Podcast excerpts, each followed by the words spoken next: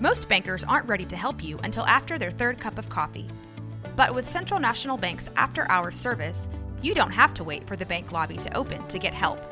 You can contact us from 6 to 8:30 in the morning or from 5 to 10 in the evening, and we'll connect you to a real, live, local person who can answer questions and fix problems. 7 days a week.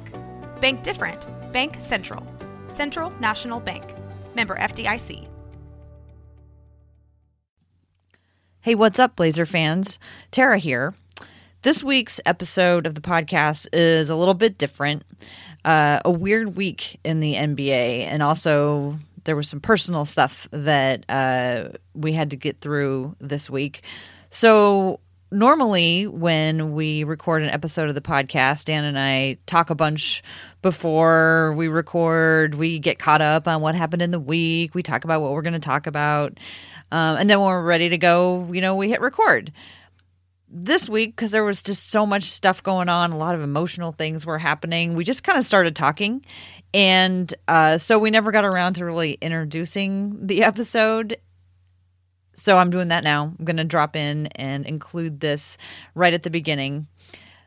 We do talk about Dan putting his dog down. We talk about Kobe dying, some pretty heavy things if that's not your thing or you're not ready to listen to that, then you know go ahead and fast forward because we, we got a lot of really great talk about Damian Lillard's stellar week, about Gary Trent coming on strong, about Hassan Whiteside, about Anfernee Simons, lots of good regular Blazer talk.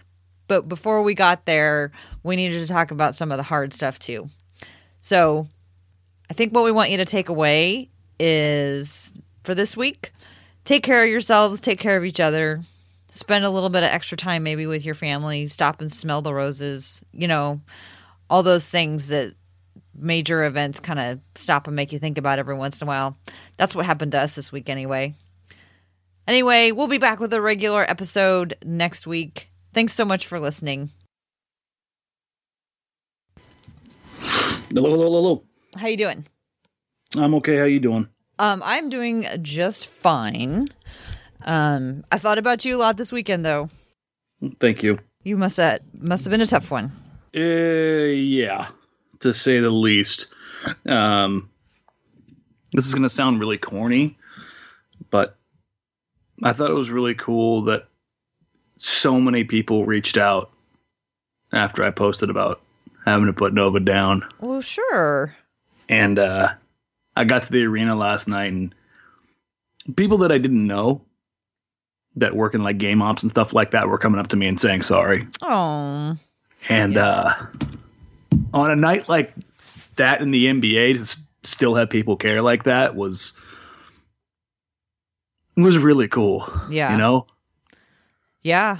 Um, well, I mean, it's it's kind of it's kind of amazing that uh I mean, it's a big it's a big extended family hmm and even though like social media can be super toxic, it can also uh serve uh just what's needed hmm sometimes. Yeah. And so, like, we got to be thankful about that when that happens, you know, because we focus a lot on the bad, icky things. And sometimes it's there for you when you didn't know you needed it. Yeah. So it's kind of maybe the theme of the weekend. I don't know. Yeah, you know, it, it is. It's uh it's been a lot. Yeah. That's that's for sure. I was for my own selfish reasons, I was uh I was looking forward to basketball yesterday as being kind of a reprieve, right. and obviously it wasn't. Probably didn't feel like that. No. Um and again, from my own selfish point of view, like the idea that I was going to have to go on TV and talk about hmm somebody who dies in such a fashion and with their 13 year old child like am, am i equipped to do that? Hmm So, how did it go? i kept it together. Yeah. for the most part. Hmm i, I lost it at the very end. Hmm but i you know when i started doing this i, I never It's not what you signed up for. I, I never considered i would be doing something like Yeah. that last night i mean like i thought the worst that it would possibly be was the night nurk broke his leg Yeah. Like that was that was hard. To to do that last night, I can't imagine. Like Mike Breen, have, have you heard the clip of him calling the the Nets next game? No, no, Oh, he can't keep it together. no. I imagine. I mean, all over the place, people probably couldn't keep it together. Or anybody associated with LA hmm and with Kobe. Like, and, and, and I'm not trying to dismiss the the obviously bad parts hmm of his life, but that's not what you do when someone dies tragically in the immediacy of it. So suddenly and unexpected. I think it was. I think part of it was just the total shock. Yeah, this is a this is a Roberto Clemente Princess Di. Nobody thought he was ever going to die. No, I mean he guys people like that are, are are you know they're immortal until they're gone and Yeah. somebody told me that earlier today that the only the only MVPs in NBA history that are no longer with us are Moses Malone, Wilt Chamberlain, and Kobe Bryant. Wow. Every other NBA, NBA MVP is alive still. wow. Really? That's a that's amazing. I, I, I choked up when I heard that. Huh. Well, there's only like- ever been what 4,000 or so people who've ever played. Yeah, but like you start thinking about it, you're like, Jesus Christ, Bill Russell's still alive. Kareem's still alive. Magic Johnson, despite what the numbers say, is still alive. Like, and you just you're just sitting there, just like, good God, are you kidding me? And like you said, like the the the suddenness and the immediacy of and it's so messed up. I was talking to somebody about this probably like a week ago. Not not necessarily a, sports figure, just like I was it was it was, it was Tori and I, and we were talking about when was the last time somebody who had like a global reach was taken away. I, I can't remember what sparked that conversation, but I was just like, it has been a really long time since like Muhammad Ali passed, but I mean we all knew that was coming. Like you could you could see that one coming. And I'm not I'm not to say that, you know, like the Los Angeles Angels, they lost Tyler Skaggs to a to an OD um, this past year. But he he's a major league baseball player, but he's not a global icon.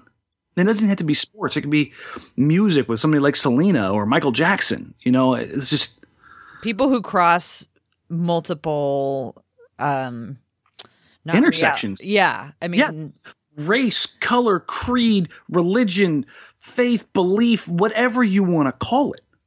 The it's it's crazy when they when they're taken. Yeah.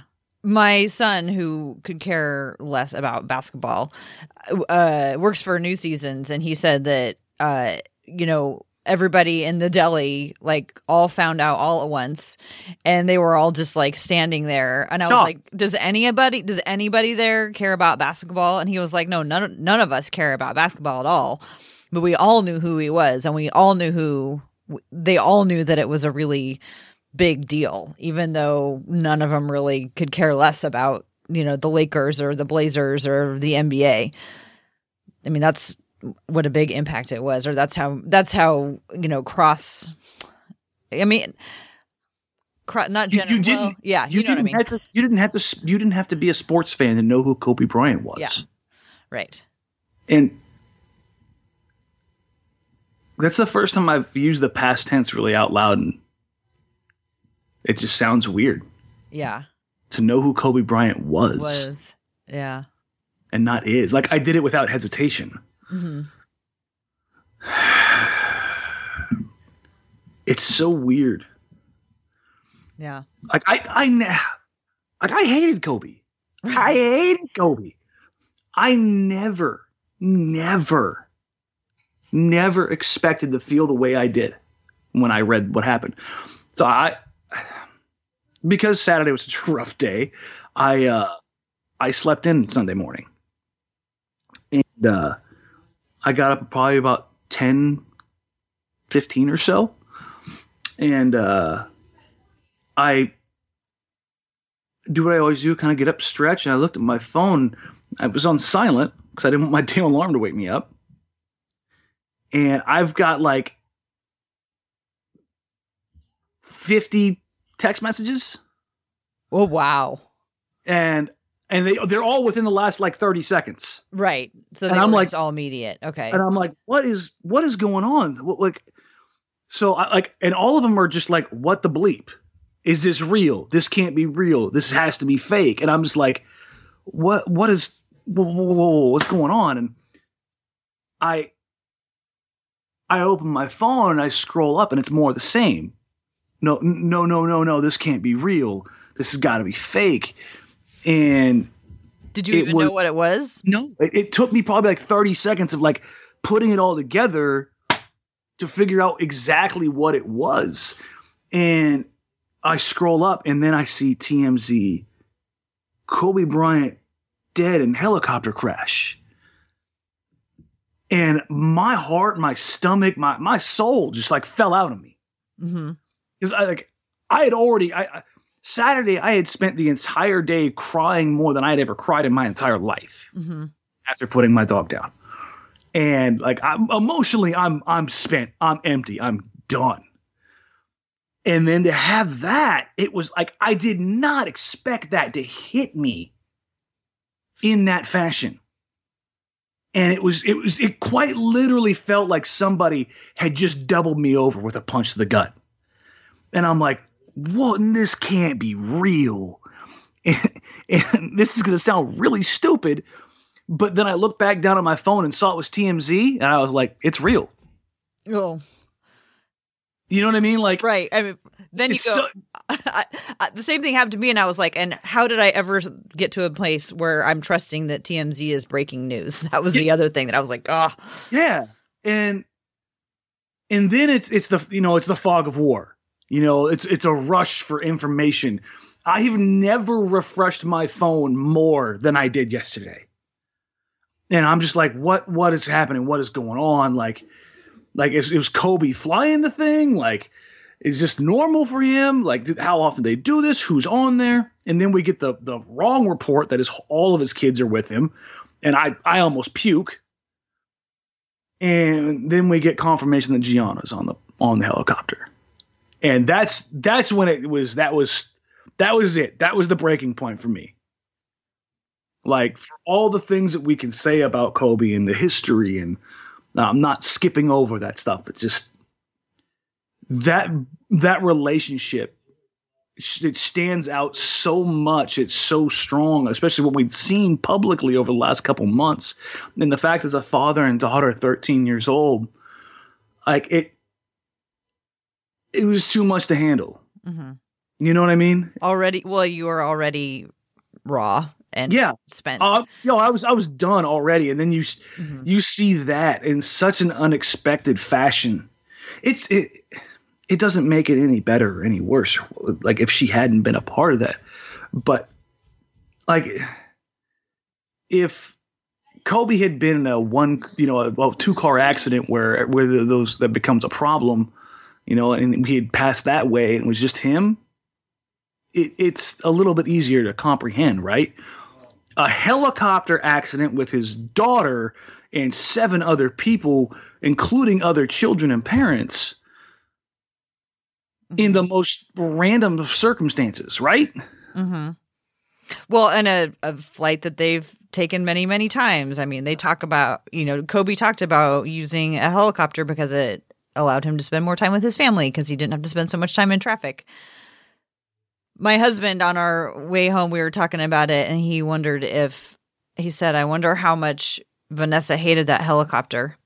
And I, I was, I didn't I was thinking about like I wonder if like it had just become a normal thing, you know, for them that you know, I mean, because you think about you know people who fly planes all the time, like it's still the safest way to travel. Now I don't know if helicopters are or not, but like that's that was their mode of transportation. It just the sheer randomness that somebody who is so well known could just be plucked out of life and just be gone. Um, like it just it, yeah it was just shocking i just i i couldn't get over the shock of just it happening and when you brought up princess diana it it, it reminded me of that a little bit um but like in the social media world because when i saw it Oh God, I can't even imagine what that ha- that would have been like during social media. Right. Well, and it's sort of been brought up in the news lately because of Harry and Meghan, Mm-hmm. and you know his reaction to like every time he hears a, um, you know, a shutter click. Um, but like I remember I got the news, like I got a text from a friend of mine. I was up on the island, so I was like away from civilization.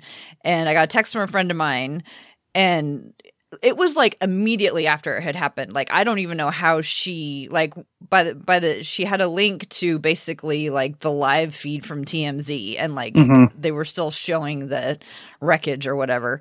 Um and I was like how could they how could they know who this is that fast? Like how could they be breaking this news so fast while people are still circling and arriving on the scene? They pay a lot of money. that was just shocking to me like how fast it was all breaking and then of course there was all the confusion with the news and yeah it was just it was just uh bad news um the but the thing that i thought was so like my my thing with Kobe Bryant was that of course I didn't like him. I was a Portland Trailblazer fan. Mhm. So of course I couldn't stand Kobe. You know, he like I loved the I got into the game because I loved the players and I followed the players and Kobe was somebody who made the players that I loved miserable every time he came to town or every time they went down there. So of course I didn't like I I I was not as into the game itself, so I understand people who have this, you know, love hate relationship with him because they loved watching him play basketball, but maybe they didn't like what he did to the team. Um, and so, like, I feel like I have this big gap because I never appreciated his basketball as much as I should have because I was so mad at him all the time. But what that means though is that he was a great villain.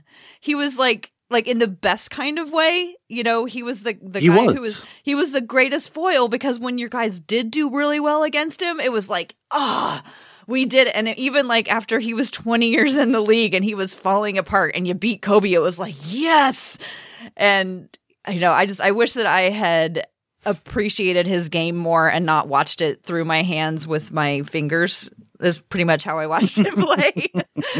um, because I feel like I I missed out. But you know, I guess that's what highlights are for. But at the same time, he was such a good foil for the guys that I did really love watching. Yeah, and that's the thing is, I was struggling how to put it into words yesterday, and ultimately, what I came up with was he's he was my villain. He he was my heel. He was the central actor, the the the main opponent of my formative years as a Blazers fan. This is a man who took an NBA Finals appearance away from me when I was 16. And I, I I will remember that game and that moment and how I felt when he lobbed that to Shaq until I hit the grave. I, I think I've told this story before where my dad and I were watching the game in the living room and we'd just gotten a big screen TV and you know it was for the playoffs because we knew it was this big run, got this great deal on it. So we had a couple people over, and this is like this is literally turn of the century internet, right? So the Blazers are up, I think, 13 at the time, and I looked at my dad. I'm like, I'm gonna go start up the internet. I'm gonna see if I can find tickets. Oh, I'll be back in 45 minutes. Once Quite literally, yeah. I was like, I so I go in the in the computer room, you know, back then, and Put it on the modem, dial. yeah, I, I yeah, beep, and I finally get you know AOL up and running, and I come back in to watch the game. And as I leave it there for a second, and now the Blazers, I think they're up 15 when I come back, and uh, it goes to a long commercial break for a timeout. And I'm like, I'm gonna go see if I can find tickets. And Ticketmaster was one of like the very first websites ever, like to have a, a you know e-commerce. And I remember loading up that website and trying to track down finals tickets. And my dad's like, listen, things are going well with the company if they get this done. If they're not like, I have to mortgage the house price, we can go watch a game. And I like, even now, like my heart just like fills with so much pride, even knowing what happened.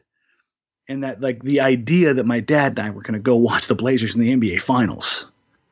And then that play happens and i remember him taking that from me and i remember crying the worst ugly sports tears of all time because i was so in i mean i was 16 like i'm invested in that.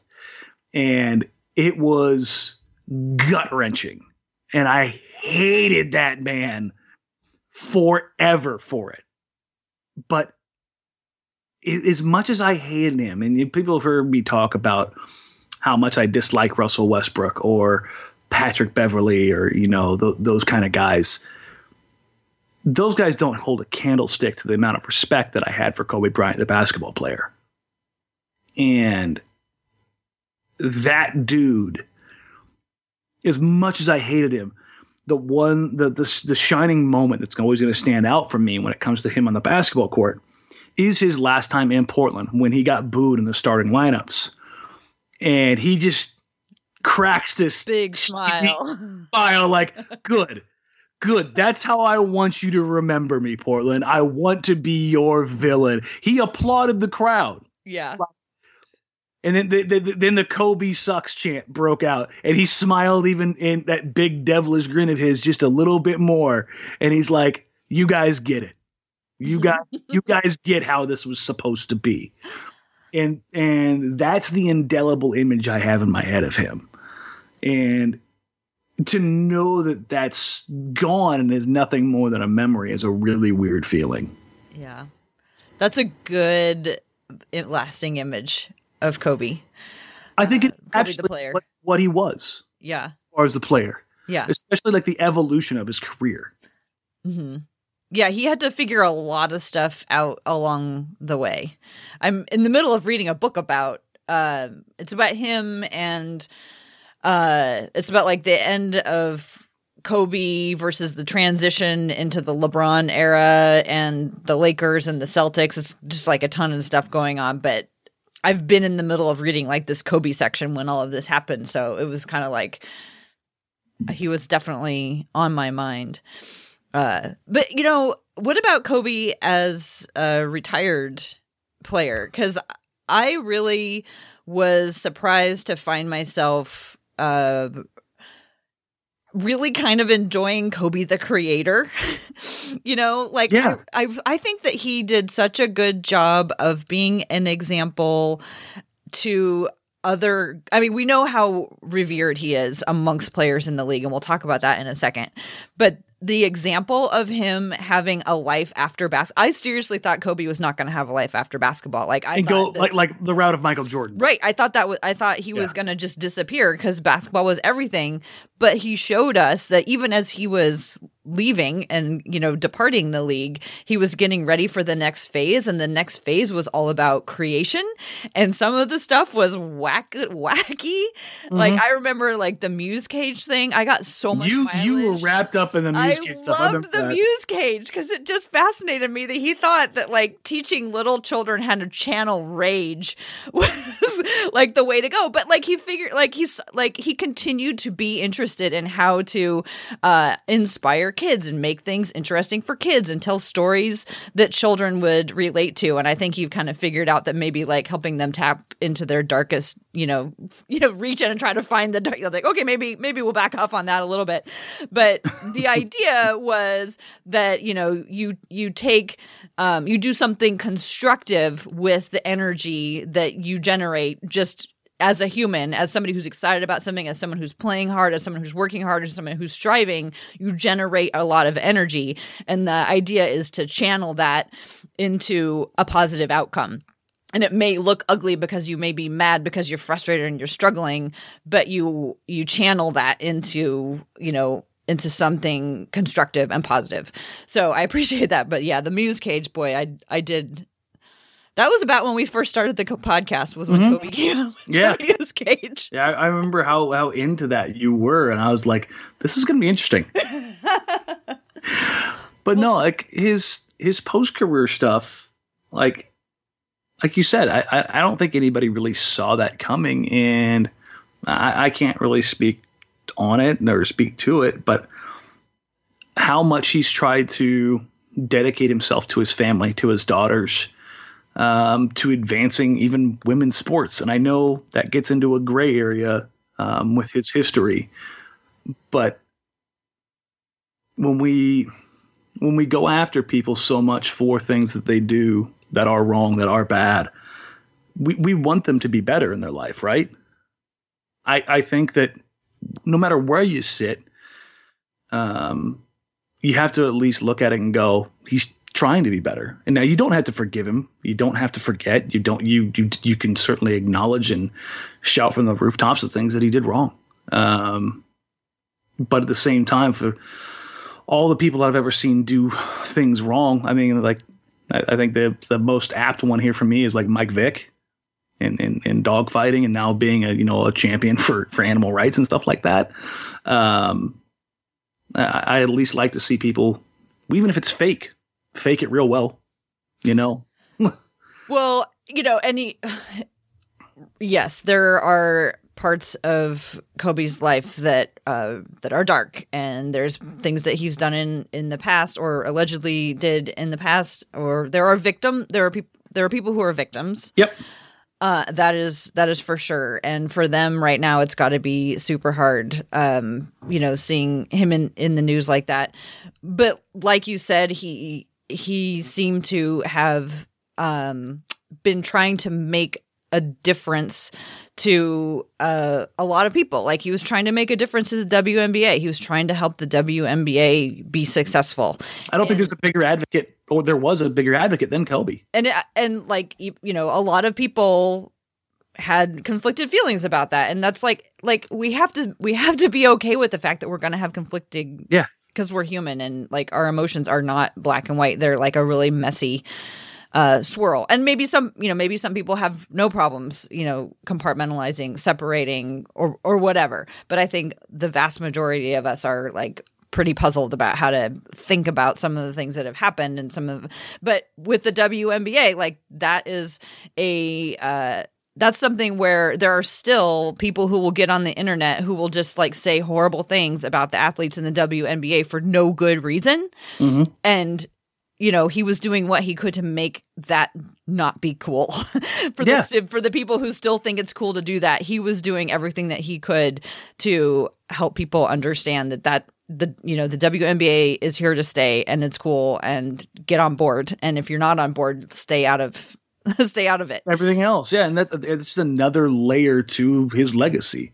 It's it doesn't define it. It's not the the central point. It's just another layer, and I think it's something that none of us saw coming. And it kind of makes the story uh, difficult's not the right word. It's it just makes the story that much more, and I think that much more is, is the the way to describe it because it it could be more difficult. It could be more beautiful. It could be more troublesome. It could it could be so much more depending on your point of view. Mm-hmm. So one of the other things that's been really touching uh, is all the, how all the players and former players, just you know, people have been reacting and talking about what it, you know what he meant to them. And i mean the league right now is full of players who grew up with him as their hero as the guy who they wanted to be like who are wearing his shoes. Um and in different levels. Yeah. I think that that's the important thing to talk about here when we're talking about the players right now. The difference between lebron james carmelo anthony his contemporaries and Nassir Little and anfernee simons the guys who grew up as kids, like kid kids in peak Kobe era. Like there's I think there's a difference between those those two groups. You know what I mean? Mm-hmm.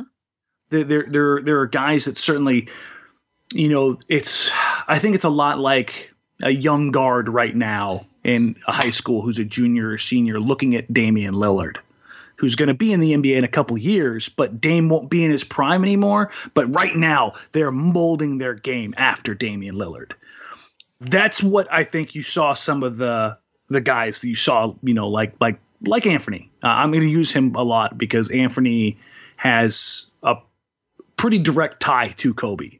He, he he modeled how he his game and how he plays after Kobe. He wore the number 24 um, last year for Kobe. He wears Kobe's shoes. Like he is a he is a direct line Kobe guy. Like yeah, that is that is that is his dude. I, I I talked to him yesterday about it, and like it's that's I think different than the Carmelos and hell the Trevor Arizas who know Kobe the guy and not just the basketball player. You know what I mean? Mhm. And I I said this last night on the show. I don't think Carmelo should have played last night. He he clearly wasn't in the mindset, and he said post game it. You know, he probably shouldn't have played. Um, but he said that you know, um, Kobe probably would have wanted him to play. I mean, weren't we all thinking that that's exactly what Kobe would have wanted?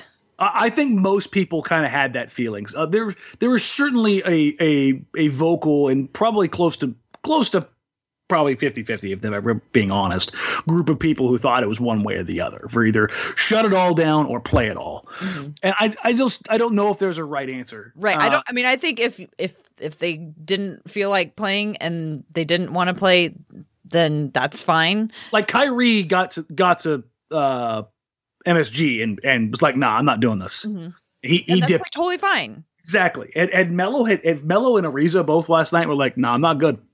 I I, I wouldn't have batted an eye. I would would Right. not have any player. If, if I don't I don't give a crap if you're a 15th guy. If if you said, "Nah, I'm not good right now," I wouldn't have batted an eye. I mean, tonight Harden's not going to play. I don't believe Russ is going to play. Uh, Chris Paul is out tonight. Like there are guys, and we still haven't heard from Bron. Like there there are the the the the upper echelon yeah, the, the upper echelon guys in the league, we we haven't heard from those guys yet, save maybe Dame. Giannis has deleted his entirety of his social media presence. Hmm. Like this is this is hitting this group of guys to the core. hmm Yeah. Um. Yeah. I mean, I just. I guess. I and I'm not saying that they should have played or shouldn't have played. I'm just my immediate thought was like Kobe would be like whispering to them in their ears, like you know, Get out there and play. this you you go go on go on. Uh, you know it- you have to go on you have to go on. Just because he was such a fierce competitor i like can't can't see him you know ever turning it off. And i was watching some uh some conversations online between players rem- who are recalling kobe stories.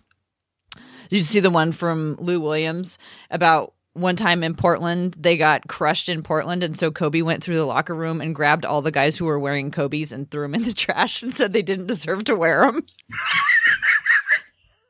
That's great. I had not heard that one. The one that I love is later in his career when he told all of his own teammates they weren't good enough to practice with him and he left. like that that was the one that I was just like, y'all are washed. You're not good enough to be on the floor with me. I'm out. Just, yeah, like that. I'll, find the Kobe one about Port because because it was so great because it was in Portland. We're like, yes, no, I mean, and Kobe had a, Kobe and Phil Jackson had a hell of a time in Portland. Like Uh-huh. their, their record in Portland, it's like the only asterisk, like dark mark on Kobe's career and Phil Jackson's. They came up here in the crappy weather, and a day at the employee store just seemed to ruin those guys' this mindset. They just they came out knowing they were going to get punked, and it's it's still to me the one of the weirdest things. how different do you think it would be if this was a league where guys didn't grow up together? I mean, because you know, you always hear, and I don't know how much it's true, but you hear the kind of the schism between the old guard and the young guard, and how the Mhm. old guard nobody was friends. Now the young guys, they're all friends now. Like how how different do you think it would be, or do you think it would be any different? I just Kobe was kind of like bridge that. between that gap, right? Mhm. Uh, and we were we were actually talking about this before the show last night. In that, I I miss the Kobe's the world that hated his opponent, and I, I see a little bit of that, that coming back in the league now. yeah, Um, but do, they it's- I- hate him on I the call it the court. I don't know that they Yeah. do. I mean, because now we're we're finding out about all these. You know, he had all these close ties and relationships with guys all over the league, even when he was playing against them. yeah, but th- but on the court, he wanted to destroy that man. hmm and and I don't think there's a ton of guys in the league left that that really have that kind of instinct. I think Dame is close to that. Mm-hmm. I think Chris Paul is definitely on that list. Um, I think Devin Booker might be on that Huh. list. That's Like a guy that just that's out of the blue. Ky- Ky- Ky- Kyrie is definitely on, on that list. Kyrie's on a lot of lists though. yeah. Um, He's a it's a lot of weird lists. He's a very Uh, complex player. yeah. He's a very complex Uh, man.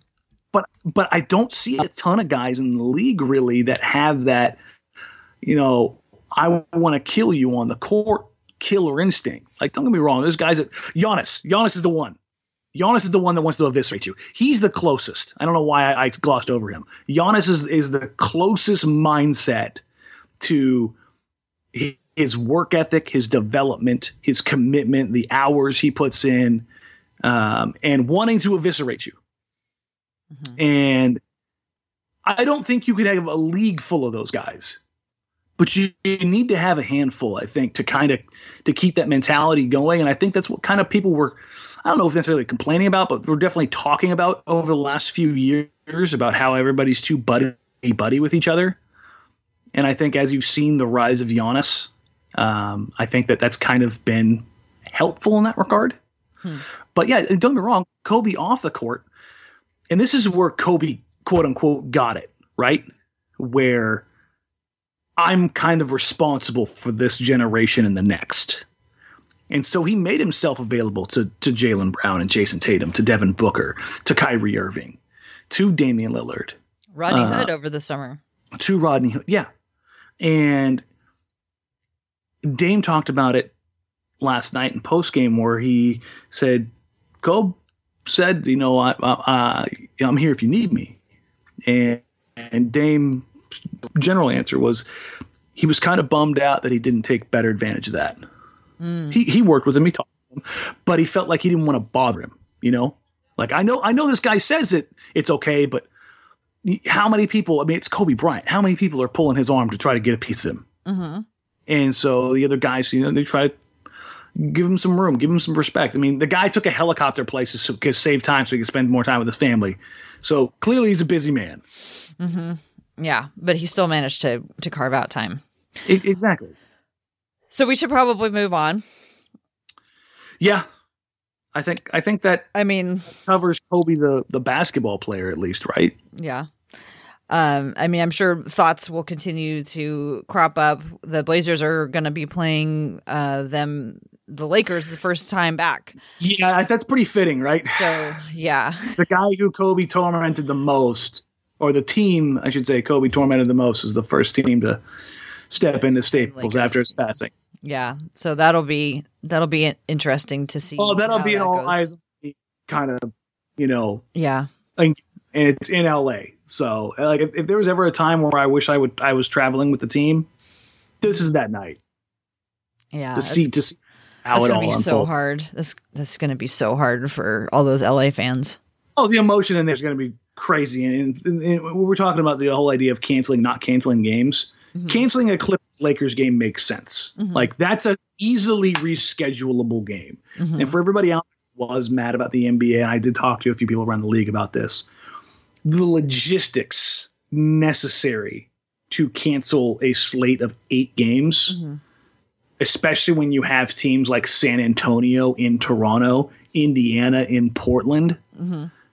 that's that's like a nightmare hellscape that you just want to avoid at all costs. And really, the only times those kind of things happen are, uh, I believe, what was it, the Boston bombing, the Boston Marathon bombing, and before that was the JFK assassination. Hmm.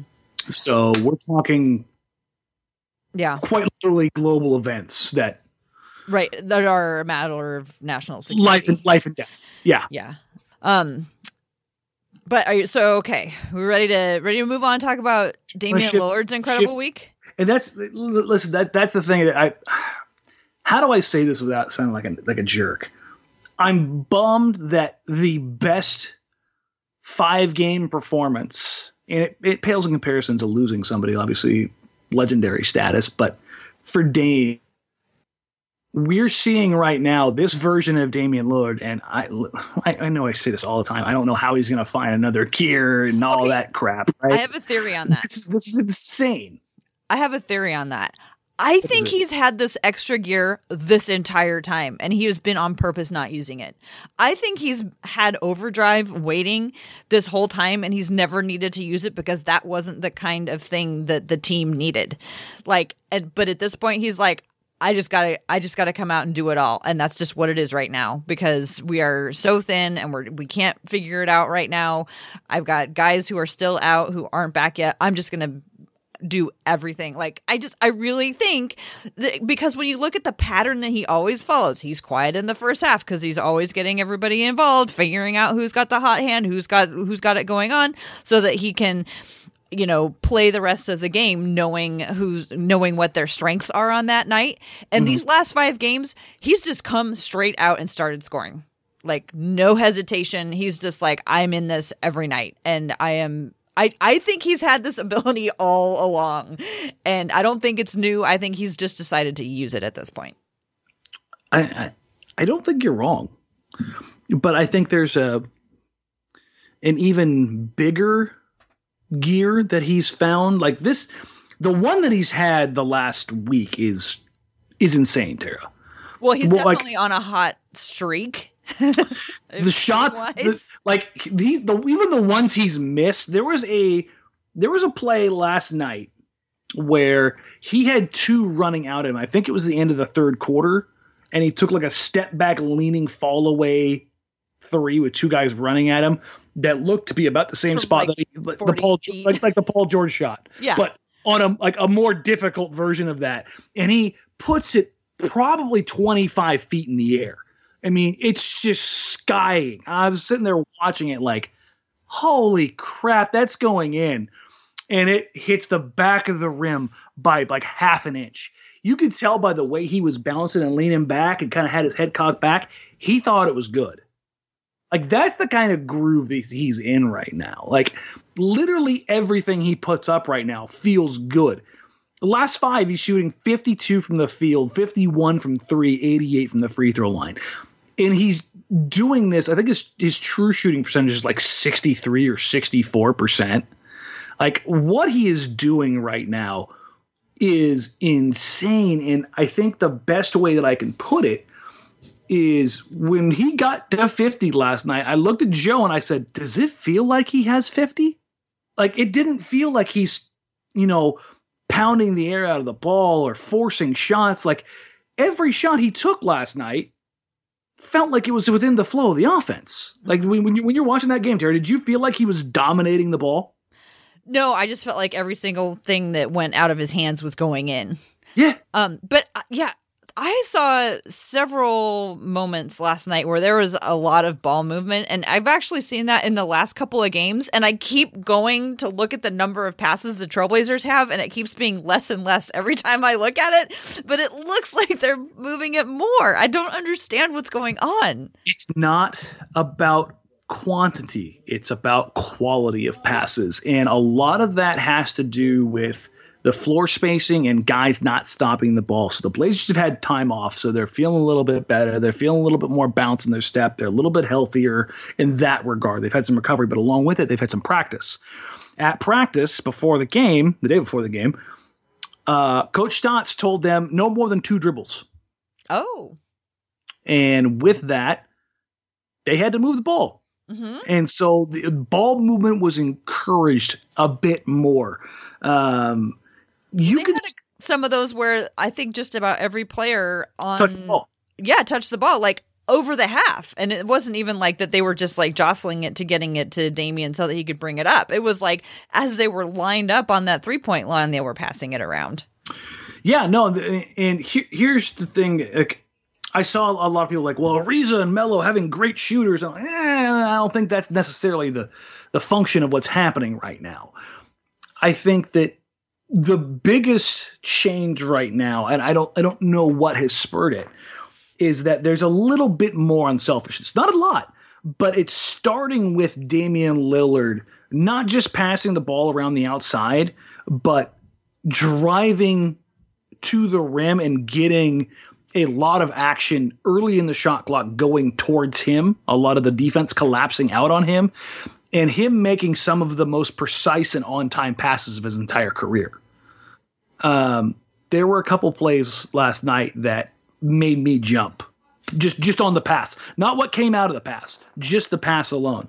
The one touch uh, skip pass that he had um, that Ariza kicked back to him that, that went back to the far side corner to I believe it was Melo um, was incredible. The inch perfect pass that caught Sabonis on his heels on the lob to Whiteside the behind the back wrap pass to Whiteside on the cut. Yeah, that was awesome. I mean, that, two behind the back passes yeah, last night. He had he that one. He had another behind the back no look. Uh, I I want to say that one was to Gary.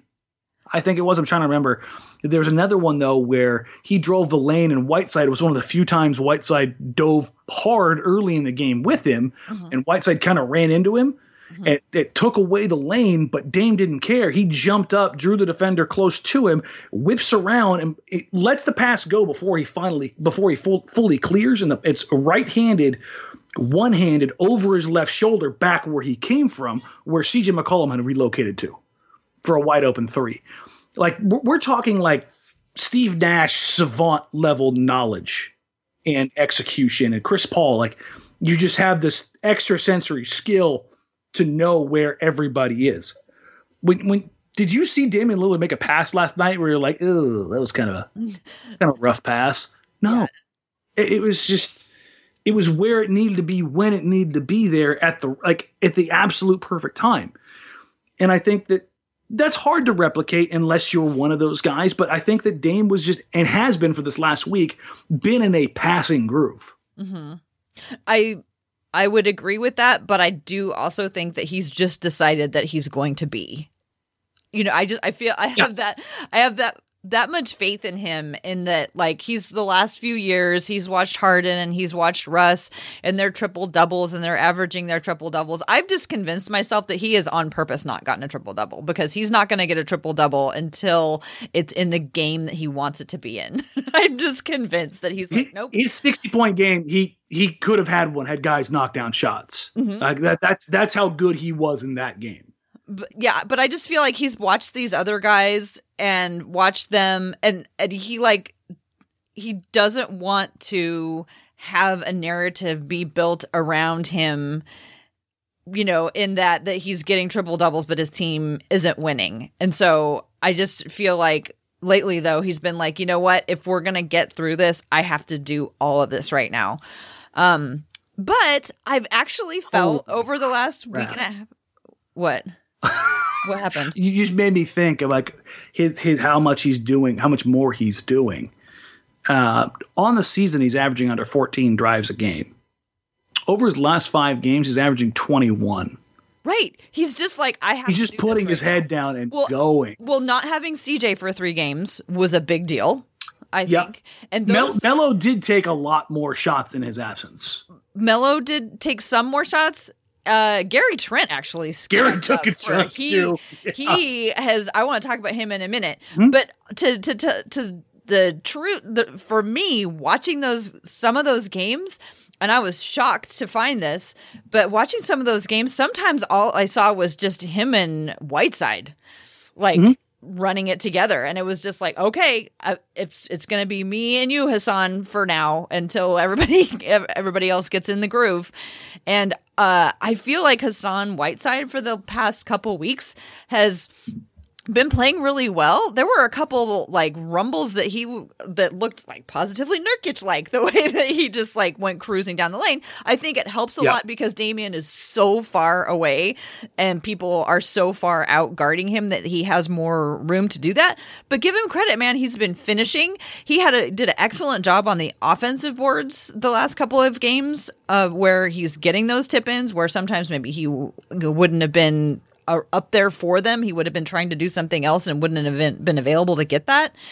So I feel like he has Whiteside has gotten to uh, a place where he knows his role. He knows how to play with Damian. Um, and maybe some of these other guys are starting to figure it out more. I don't know. What do you think? Uh, I would say, particularly as it pertains to Hassan, Hassan was the most physical I've ever seen him at the rim as a Trailblazer last night. Yeah, okay, that's what it, you're right. It was I, I didn't know what it was until you just said that. It was because he was physical. He was He, everything he over people. he, he, was dunked on people out of his everybody. way. Yeah, he he, and which is is kind of funny because I don't I don't know if that was something that he brought on himself or it was a, a matter of playing against Sabonis. Um, I funny little story. I quite literally ran face first into uh, baby Sabonis last Oh, night really? in in the tunnel. I turned the corner out of the media room and and didn't look right, eh, which is that goes out towards the floor. I looked back over my shoulder because somebody had said my name, and I planted my face right into his the middle of his chest, Oh god. and I bounced like off. of him. Damian Lillard and Taj Gibson. Yeah, and I bounced off of him. I'm like, my first was like, who the hell is big enough that I'm bouncing off of? And then you're like, oh. Then I look around look up and I see a beard, and I'm like, why is there a beard above my head? And that man is as solid a human being. you can confirm. And I was just like, God dang, this kid is strong. But uh, watching him and how physical he is, he reminds me a ton of like a a, a Svelter Nurk. Um, I mean, his performance last night was incredible, by Yeah. the way. Uh, triple double. yeah, God, he's good. But Uh, we're talking about Whiteside. no, to say, I think, I think maybe this is this is just me kind of throwing it out there. I, I think playing against Sabonis because he's so physical, because he's so aggressive. Um, there, there was a play in there. Uh, Was it Hassan or was it Biggie that drew the charge on? It was Hassan, I think, that drew the charge on Sabonis, um, where he lowered his shoulder and ran somebody over. Like it was, there was a no doubt. It was a message sending kind of get the hell out of my way foul. And I think Hassan may have kind of fed off that. Um, just just the aggression that that not just that Sabonis plays with, but that that Pacer team they they embody their coach. They embody Nate up a ton and how physical and they how they get after you. And I think Hassan kind of responded to the challenge. And there was a couple times where he threw McDermott off him like a rag doll. Uh, he got in a, in a couple positional fights with JaKarr Sampson and with Sabonis, and I was like, this is the most physically I've seen because for anybody who doesn't know, like I know guys in the NBA look big. Hassan's in that super heavyweight class. He's up there with Myers. He's up there with Andre Drummond. He is up there with Boban. Like he is up there with the biggest, strongest dudes in the league.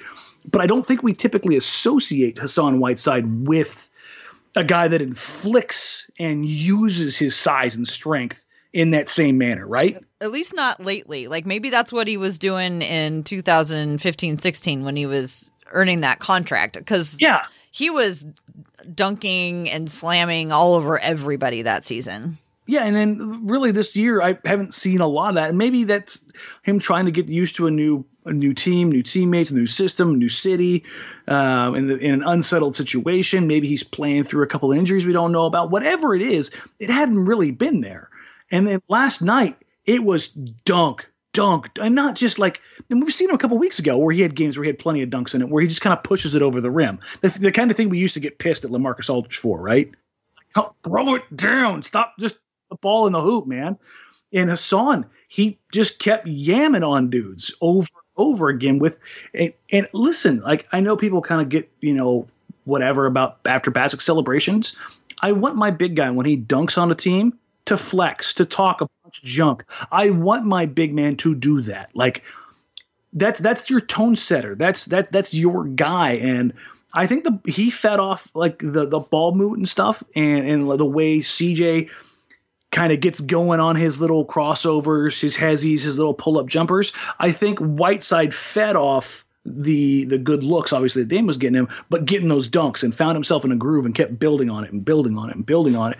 And we saw him play probably the most comp not competent, most comfortable mm-hmm. and confident version of Yeah. Hassan I've seen this season.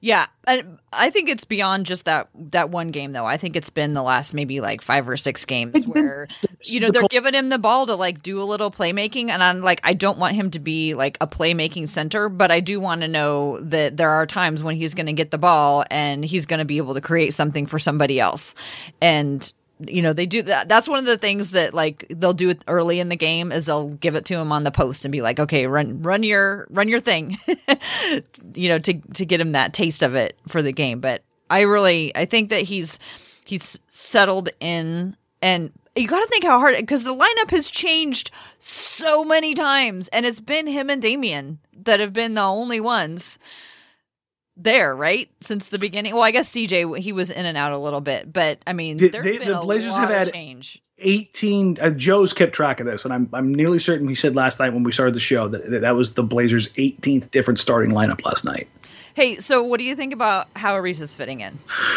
uh it's too soon to tell really but uh just the fact that he's a pros pro in the sense of he just knows what to do Mhm. Like the, the one thing i will i will give him Uh, about Melo, or that's what we do say about Melo. it's it's knowing when to make the right play and not only knowing it but doing it. Um there was a there were two different opportunities. Like Mariza only had seven points last night. And I'm, I'm not knocking his performance. I'm just saying like there's a difference between what we saw for the first game when he went nuts and had 21 and what we saw last night. But i think the contributions were still very good in the sense that he there was there's two different plays that happened last night on both offensively where um the ball was reversed to him and he had a he had a good look but he didn't hesitate on it. He didn't like try to draw the defense a little bit further out or attack the baseline and you know i'm going to get mine kind of moment. He even though it was a good look he passed that up immediately for a better look to cj and cj can the three. And there was another play where he had a better look and uh he knew the defense was collapsing out on him even further this time. and was a, a real hard closeout and kind of out of control. He just little side dribble and then attacked. But it was just he had seen that play so many times and it's played out so many times in his career. It, it was just muscle memory. It's just automatic. Yeah, and it's like I think, and this isn't a shot at, at Bazemore. I think Baze was in such a hurry to please everybody because he had a poor performance to start the season that even he was questioning what he was doing at times. Mhm. And he found himself in situations that aren't necessarily optimal for him. Mhm. Uh, or he's trying to prove that, hey, you know, you, you made the right investment in me. Mhm. And that that just kind of it made things worse. It compounded the Overthinking it a errors. bit. Yeah Yeah. where Ariza's not overthinking a damn thing. And again, it's only been two games, but it just it's seamless because he's played for so many teams, because he's played in so many, you know, different styles. It's he he only knows five plays, but has it looked like he's he's been done them with every different combination of four Yeah. other players, so he can make it work with whoever. and well, does it look like he's out of position? Does it look like he's mucking things up? No, he's he just kind of knows what to do. Okay, so you know what it looks like to me, and I think I want to know what your reaction to this is. I was watching it on like a standard definition TV Mhm. in a bar, so I like couldn't really see it very well. Yeah. so as I was watching it, I thought, and maybe it's like the way his socks fit or like how his shorts fit or whatever. But when I glanced up at him, he looked a lot like Al-Farouq Aminu to me. I know he's playing a different Yeah, no, position. I, I- know he's I- playing the three, not the four. But do you think that? What do you think of that? I mean, realistically, that's what he is. He's a more graceful, better ball handling, sharper decision making Al-Farouq Aminu. Excuse me. I mean, listen, like, I, I, I don't mean that as like a, a, a shot at, Al. Like, I just he, he's he's a more fluid athlete who's got a better handle. I don't know necessarily if How about he's this? He's a less chaotic. that's probably uh, that's probably a, a, a Aminu. terra a terraism to, to describe uh, Riza to Aminu, but like if you mean if, if you're looking for a guy that kind of fits that mold, yeah, and it makes sense. Yeah, he looked. I mean, to me, it looked absolutely natural. Uh, he looked absolutely natural to me, and he looked like something that, like, what he was doing was stuff that Damian was used to, and like the, Yeah. those guys are are used to. And like you said, it's only two games, but I liked I liked what I saw, and you know. Chief could have nights like that where he could go off for 21 or then he would go score six. Yeah, um, absolutely. And so I think if he can play, what do you, what do you, I mean, again, too small sample size, but what did you think of his defense? Because the Blazers aren't playing a ton of defense. they aren't playing any defense, and, they're- they're- and that's the thing. Like right now, like I, I, when this season started, before all the injuries, remember I was always like, I'm going to give it till like you know probably mid December before I really evaluate this team and see Yeah. where things are at. With all the broke. injuries and with all now now ch- trades and, and changes in the lineup and probably more coming, I'm just sitting here like, eh. Listen, man, you keep you keep scoring a buck thirty a night, and we we'll talk about it later. Yeah, we'll just Like- keep. Like, uh, because That's what they need to win. because that's the thing is like uh, if I look at this team right now and you want me to like fairly evaluate this team, I'm gonna be like they need to score a buck twenty every night, legitimately. Unless, unless unless a team's not unless a team is not scoring, like they're just having an off night, like the the Magic game. Like when the Magic they were like two of like thirteen to two or seventeen, whatever it was to start the game, and I was like, ooh, like you could just sleepwalk through this game and you're getting a W. But if they're playing a normal team, like I, I don't want to take anything away from the performance last night, but the Pacers are missing Malcolm Brogdon, Victor Oladipo, and Miles Turner, and for all of the the Blazers are missing players too. Crowd, there. This is like if you took Dame, CJ, and Nurkic off the team, and you were left with you know Collins and Hood. Like that. Then I'm not trying to take shots at those guys here, but that's a vastly different story than what you're getting in what the Pacers are missing. I So- think saying it's a vastly different story is a little bit of an exaggeration. I mean, have you looked at what Brogdon's been doing for that team this year? Mm-mm. He's incredible. Right. It- it's, But I, I mean, I, I, I get what you're saying, but I don't think it's that much of a difference. I think it's still super significant that the Blazers are without their key Oh, players, no, no, no, and they have brand new players who they're trying to work in. I, I- I don't get. I, I don't. I don't say that too much either. But it's just, I for me to wholly evaluate this, it's kind of like ah. I, I want to enjoy the. uh, I, I, like I said, I, I gave up quote unquote on this season as far as wins and losses. I just want to enjoy certain things. And for me right now, enjoying what Damian Lillard is doing is is objective number one. Like it's it's been unreal to watch him do what he's done for the past week. If I wanted to be really critical and just like sap all that fun out of that, I could go, let's take a look at the Blazers defense over the last Okay, week. let's stop. Let's you know, about Gary Trent Jr. perfect. I uh, I'm loving him this year, and like I don't know how sustainable it is, but like when I watch him out on the floor, even defensively, like he's sticking to his guy, like he has given it all, and you know this is year two. So, I mean, do you think that he's farther along? I mean, I know th- circumstances have thrust him into the lineup and he's getting a lot more, mm-hmm. but it seems to me like he is really taking advantage of that and really accelerating his progression. I'm not sure I've seen that much progress from Anfernee Simons, and I know that you're going to probably throw things at me if you have them. No, you're, you're But okay. I mean, I- right now, I'm I'm liking what I'm. I'm more.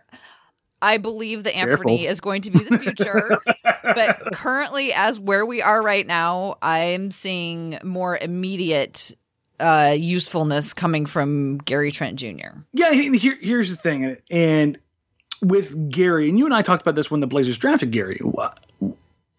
When when they took him, I said he's going to be in the league for ten years, Mhm. and it's because he can shoot the lights out. Mhm. Like he, he shot 45% from three in college. And he wasn't a guy who had his toes on the line in college. He's a guy who was prepping for the NBA and was taking a lot of NBA range threes. So you knew right away that the shooting was going to translate at some point. Like the, as great as the shooters there are in college. A perfect example, Trae Young. Trae Young was an absolute train wreck the first two thirds of the season last year as a shooter. I mean, abysmal. And he in college he was fantastic. And then all of a sudden it started to click and come together. And just it takes time to get used to closeouts, length, speed, travel, uh, media obligations, all that stuff that goes with it. And everybody's like, "Well, you're you, if you can do this, you can do this." No, it takes time to translate. And I think Gary, for him, it's translating. As we saw the other night, when he goes six of seven from three, and the only one he he missed was the one he shot up at the kind of last second, just because you know he wanted to get one up. Um, Oh yeah, when he's eighty five percent from three. Yeah, yeah, that was like- Dallas. yeah, I mean, the, the guy's a shooter. I mean, with CJ out, the Dame has definitely taken over more ball control duties. And this isn't to take away from what Gary's done offensively in particular, but I think where his and what the Blazers have done without CJ in those games is that Gary has gotten, but teams are focusing on Dame like there's no tomorrow. And with that, Gary's ability to work as a catch and shoot three point shooter has been manna from heaven for the Blazers because that when a team overloads so much and overcommits the Dame so much on the ball side, that weak side becomes Gary World. Have you looked at Gary Trent's um, assist numbers over the last like 20 or so games. Like the last, the last twenty. I, the I last 10 last games, 10. I think he hasn't had a game where he hasn't had at least one assist. He had Yeah. three against Indiana. Yeah, no, and then I I think that's the the. Excuse me. Sorry, I had to sneeze there real quick. Gesundheit. Uh, yeah. Um, I think where you have to find the the shiny parts, right? Like the, the things that you're you're happy to see are the developments that you didn't really see coming. And I'll, I'll go on Gary, and then I'll go on Anfernee real quick as far as like, oh, okay, Then we uh, got to get to the questions. yeah. But Gary, the additional secondary playmaking, and I don't think it's real playmaking in the sense of, uh, you know, a Damian Lillard type or a traditional point guard type or a um, Mhm. Tertiary playmaker, even like uh, or secondary playmaker like Yusuf Nurkic, but more in the vein of CJ McCollum, where like, yeah, no, if you overcommit and you overhelp, and there's a somebody who's definitely within my you know my purview or my my, window right here of of playmaking, then I'm going to make the play, and that, that's that's a good thing to have because the Blazers don't have a ton of those guys, so. I I definitely like seeing that from him. When it comes to Anfernee, his shot creation is still there, and the shot making is the problem right now. And like I watch this kid before every every game. Like what he does in warmups is insane. So I, I, I'm I'm at the point where I just feel like it's a confidence issue, and he just needs to mm-hmm. figure something out. We just have to be patient. Yeah, and I, I genuinely, if I've had a bunch of people over the last couple weeks, like, is, this, is it time to bail on Anfernee? No, no, folks, it's not time to bail on the 20, 20 year old. Like, just stop. But what has been kind of an eye opener to me is how effortlessly he gets to the rim. Mhm. Like, like the shot, the shot creating we knew as far as like getting his jumper off and his athleticism, but he had uh, an in and out move. He ended up blowing the layup pretty badly actually against Indiana. Um, but he hit it in and out with a little hesi and then blew by the defender so fast that I think he caught himself off guard. And he's had these layup opportunities where he has just floated at the rim and hung up there and had these unbelievable finishes that have quite literally just made me go, I, I, I can't. Uh, you know who else used to do this was Batum, Mm. and so I hope it's. Well, Clyde used to do that too. well, I, I didn't want to go. I didn't want to go that far. I mean, let's let's let's Yeah. aim high, right? I don't want to go that far. You know me. I don't want to go. Aim high. Listen, I don't want to go that far with it. Like, but he But he if anybody could slow down time, Ant is that guy. I mean, that's what Clyde did. Like he, you know, like you have those dreams where you like fall down, but you never hit the ground, and you're like, "Oh, this is cool. I could just keep floating." Like that's what watching Clyde was like, and I, I do see a little bit of that in Anfernee. And Anfernee, when he gets up there, you, you, you don't track it with a stopwatch. You track it with a sundial. Like you're just sitting there, like he's still going up. What's what's is he coming down? Oh, okay. Um, but he has had some moments, and that's where I think his his game is right now is that he has to finish around the rim and he has to be that guy. And he's he's made some moves and he's hit some shots, which, which is really interesting. We'll move on to this. Is that when it's just a regular part of the game, Ant Ant shot looks like it's going in, but it comes out. And then when it's come to crunch time, the kid has hit corner threes with guys underneath his feet. He's made kick out passes. The one that he hit to Dame during the Golden State game was incredible. The one handed wrap pass from under the hoop. That was fantastic. And so it's these it's these little things that I'm trying to find now. Um, I'm sitting here waiting for that shot to come back around. Yeah, he just has to weather the storm and not get discouraged. And I, you know, he'll be fine. But I think there was a lot of hype about him, so there were a lot of expectations. Maybe even other teams heard it, and so they were going to give him a hard time. And uh, yeah, I just don't want him to get discouraged. I hope he, hope he won't, because yeah, all that stuff is super fun to watch. But right now, I'm just loving Gary Trent Jr.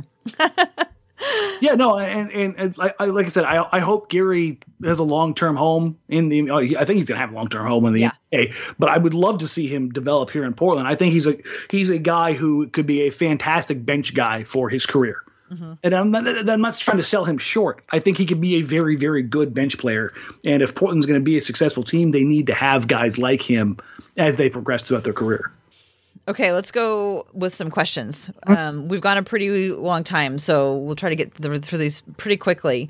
Um, but this first one comes from Christian, I think, at Il Krill. And the question is what if Whiteside is not traded? How will the Blazers get better around Dame for the coming years? They don't.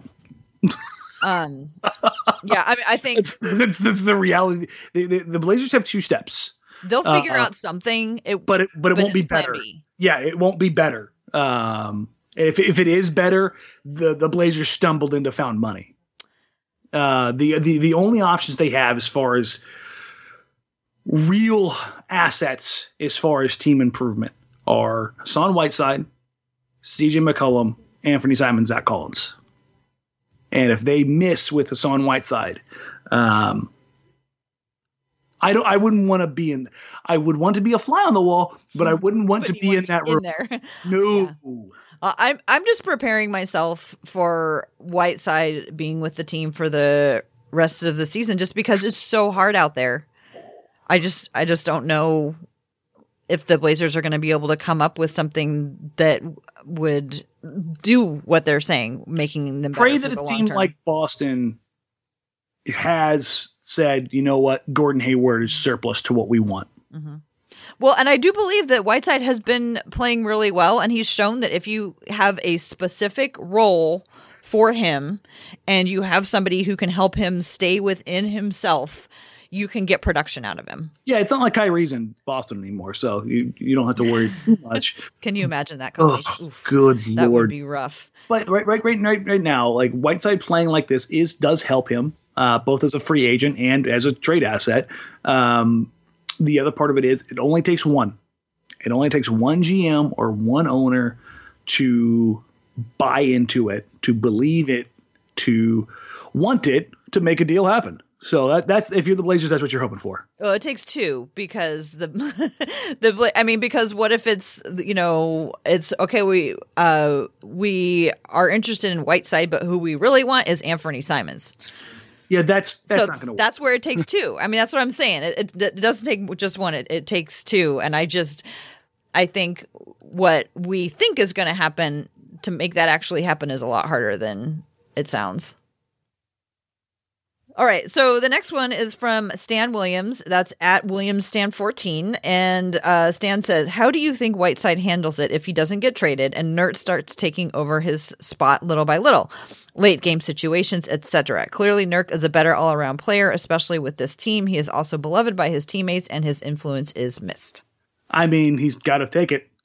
Well, and I think he knew what the situation was coming in this year. Yeah, Like, yeah, I, I feel like he's prepped for this. And there's been plenty, uh, like, back when Tolliver was playing for the Blazers, there were plenty of games where Tolliver finished out as Yeah. the as the center. And if there's any indication, um, we weren't supposed to know that Nurkic was practicing last week. Oh, That- really? That wasn't a thing. Hmm. Um, that was not ready to come out for everybody yet. Because then there was a follow up report that he's definitely not coming out until after. well, I mean, here, let me let me go ahead and do the math for everybody there. Um, Dame and the guys are having a rough time, and their their guy, their talisman, their you know their their bellwether guy is on the court going five on five full speed. Yeah. And they come out and say it. Do you want to keep it quiet? no, because you could see the look on everybody's face. Why do you have that giant grin? yeah, everybody's. Oh, and- nothing. And he he had been going for a couple couple days. Oh, So- okay. Um, I, I think this is the first time that all of them have been able to get a practice in together Okay. because of they were literally they hadn't practiced since uh, Christmas Uh huh. after Christmas because they played literally every other Every other day because that's how the new NBA schedule. because of that insanity. Um, but I I think that's had an impact on this team. hmm as far as their mindset and their attitude because he like from that moment they have been playing with a with a different kind of energy You're right. I hadn't realized that that's when it goes back to, but yeah, that's the last couple weeks. Well, and also again having practice and actually having rest probably helps as well. but I, I think about having Nurk legitimately ready to come back here pretty soon is pretty pertinent and for those of the people who were questioning Gunderson's uh, article about uh, from Le- LeBron Wire. Let me go ahead and just go ahead and just stomp that out. Um, I'm going to kind of do the math for folks here. Klutch Sports He's the source that you trust. Yusuf Nurkic. LeBron Wire. LeBron is run by Klutch Sports. Do the math. It's not hard, guys. Um, if Gunderson's writing it, it's about a Klutch Sports guy. It's about as good as gold. Um, but yeah, Nurk is not going to be back until the All Star break, and I'm going to keep saying it because this is what I firmly believe from what I've talked to, and um, I think Nurk is back February 21st. So that'll be fun. But Tickets. yeah. So and, and, and by the way, that's Zion's game, so it's it's going to be insanity. Uh, But yeah, I think that I think Whiteside knows what the score is. He's known it all year going in. And like how awesome would it be if, you know, Nurk fits in, he's playing well, and then Whiteside continues to play as well as he's playing now off the bench. How much fun can he have just like destroying other people's benches? I mean, I know that it's not the same, but I think he could have I think he could still have a good time. Yeah, I, I do too. It would be a lot like what we saw with Nurkic and Kanter in that sense, um, for that you know short For that- time period. How many games did that happen? It wasn't very many, was it? Four games, yeah. But you had, but I think that's kind of the idea. But I don't want to think about that because that's worst case scenario for you know team building stuff. But I, I think Whiteside's a smart enough guy to to kind of see the writing on that wall. And remember, if you read Quick's piece the other day between the you know the bond between Dame and Nurk, that there's a little bit of joking, but there's some seriousness in there where Nurk said he's you know going to go to the press if you don't confirm that I'm not getting traded. You oh, know, Oh yeah. like you got to remember, like when we talk about Terry Stotts wanting that that whole idea of like not being able to like do load management because he's so concerned with winning every single game. Yusuf Nurkic is probably worried about falling to the wayside from another big man because of his experience in Denver. No matter how much you assure him of it, Mhm. there's there's still that that wound, right? Mhm. And so um, the Blazers did everything everything they need to do to reassure Yusuf Nurkic and his camp that he is not losing his spot to injury. Well, I think we as fans might lose our minds if he was to be traded anyway. Uh, yeah, I wouldn't. Uh, I wouldn't think that. I don't think the. Rose Garden or the Moda Center would be safe under those circumstances. okay, uh, let's see. We have another one from Paul Williams. This is how I find out you're going on other podcasts. uh, Volcom Pancake says, I'd ask you, but I'd rather ask you on our podcast instead. Talk to you soon. So I guess Dan's to go be talking to somebody else. I do have. I do have another here in a little, little, little less than two hours. But yeah, I, I, I, I am. Uh, I'm always open for anybody who asks. So Will you see if you can work in this is what happens when a python swallows a porcupine into I- that conversation for I try to do that. Okay. All right. Last question. This is from Corey, uh, C underscore Blake 05. If Dame were to hypothetically approach 81 points at Staples in a few nights, would you expect him to stop short of 81 or would he try to pass Kobe? Of course, assuming the game is out of hand. He'd try to pass him. Yeah. That, that, that's that's how you. do- That's how you do that record justice. that's how you do right by Kobe. Yeah, you you you don't you don't stop short. You you press on. You persevere. Yeah. I think that's I think that's the way you do it. I think so. Uh, oh, I don't know. Watching Damian score 61 was so exciting. I can't even, I, I don't even imagine, can't even imagine what it would, would have been like to watch uh, Kobe score 81 points. That's just, I don't even know. what, what does the game even look like? That's just wild. Uh, I I mean I'm here for it. Yeah. well, especially if it's Damian. Yeah. Damian could score 100 points. Maybe he could break that record. That would be amazing. All right, Dan. Well, that was a lot to get through. Uh, a lot of heavy stuff going on this week. And um, I think as I think players are going to start feeling maybe some delayed effects, the grief is going to run through the NBA for a while. I think it's going to take a while before. I mean, I was actually also taken back to when um, Jerome Kersey died and how just that staggered everybody, how we were all just gutted and just, you know, and, you know, he was a, a trailblazer and he meant so much to the trailblazers. And now just like Kobe meant so much to the entire league that it's going to take, it's going to take some time for people to process all that. So thanks for sharing your stories um, with how that went for you. Mm-hmm. Um, let's go ahead and take us out of, or get out of here. Um, I'll say, don't forget to follow the Blazers Edge uh, podcast and wherever you get your podcasts. And you can also follow Blazers Edge on Twitter at Blazers Edge. You can find me on Twitter at TCB Biggs. You can follow find the Hoops and Talks podcast at Hoops and Tots. We come out every Thursday or Friday. It'll probably be Friday this week since we're coming out a day late this week as well. Got a, a cool guest coming up for the next episode. That's Ooh. how you can find me. You go ahead and take us out of here, Dan.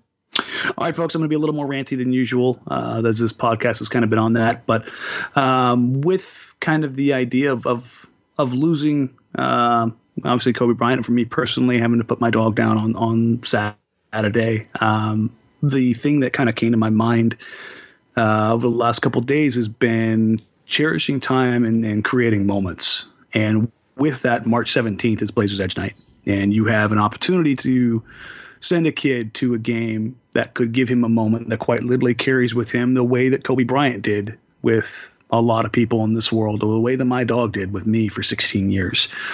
And for 10 bucks, 20 bucks, 100 bucks, whatever you can spare, whatever you can give, go to blazersedge.com, click damn near any of the articles or the one that says for Blazers Edge Night and follow the instructions and, and donate a ticket if you can. Donate a hundred if you can, whatever you can um, to send a, a, a, kid or a group of kids who wouldn't otherwise have the chance to make those memories um, to a Blazers game.